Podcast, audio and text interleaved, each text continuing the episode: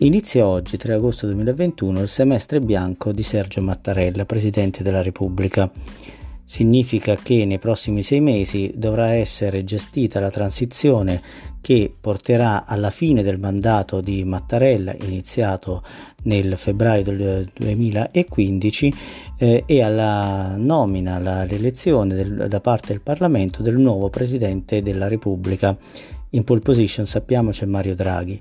I pericoli che si corrono in questi mesi sono tanti ehm, e sono legati soprattutto a politicismi, tatticismi e strategie, ma anche ad accordi politici che verranno fatti fra le forze che attualmente sono al governo, tutte tranne Fratelli d'Italia, che però sappiamo nei sondaggi eh, sono quotati con, uh, in uh, netto uh, rialzo e che rischiano, proprio perché sarà un periodo di equilibrio e di accordi, anche di frenare la, il potere del Parlamento che sarà più volte costretto a mediazioni cosa che già stiamo vivendo da diverso tempo, ovvero dall'inizio di questo governo minestrone che è quello del, di Mario Draghi, che vede tutti al potere con un equilibrio eh, fortissimo, tutti al potere e tutti al governo e contemporaneamente tutti anche eh, all'opposizione.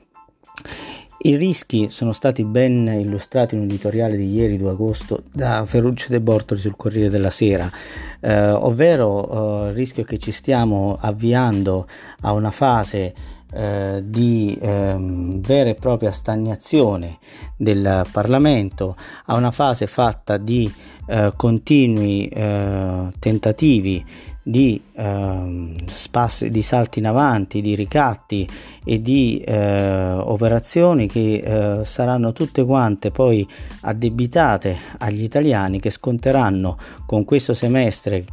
che rischia anche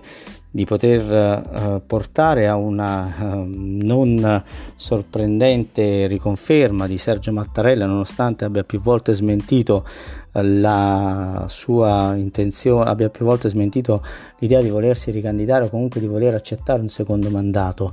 Eh, non era il momento più opportuno. Siamo in una fase che ormai dura quasi da un decennio politica di grande debolezza dei partiti e eh, allo stesso tempo degli elettori per colpa dei politici stessi che in questo momento sono sempre più impresentabili nonostante continuino a presentarsi puntualmente a tutte le elezioni.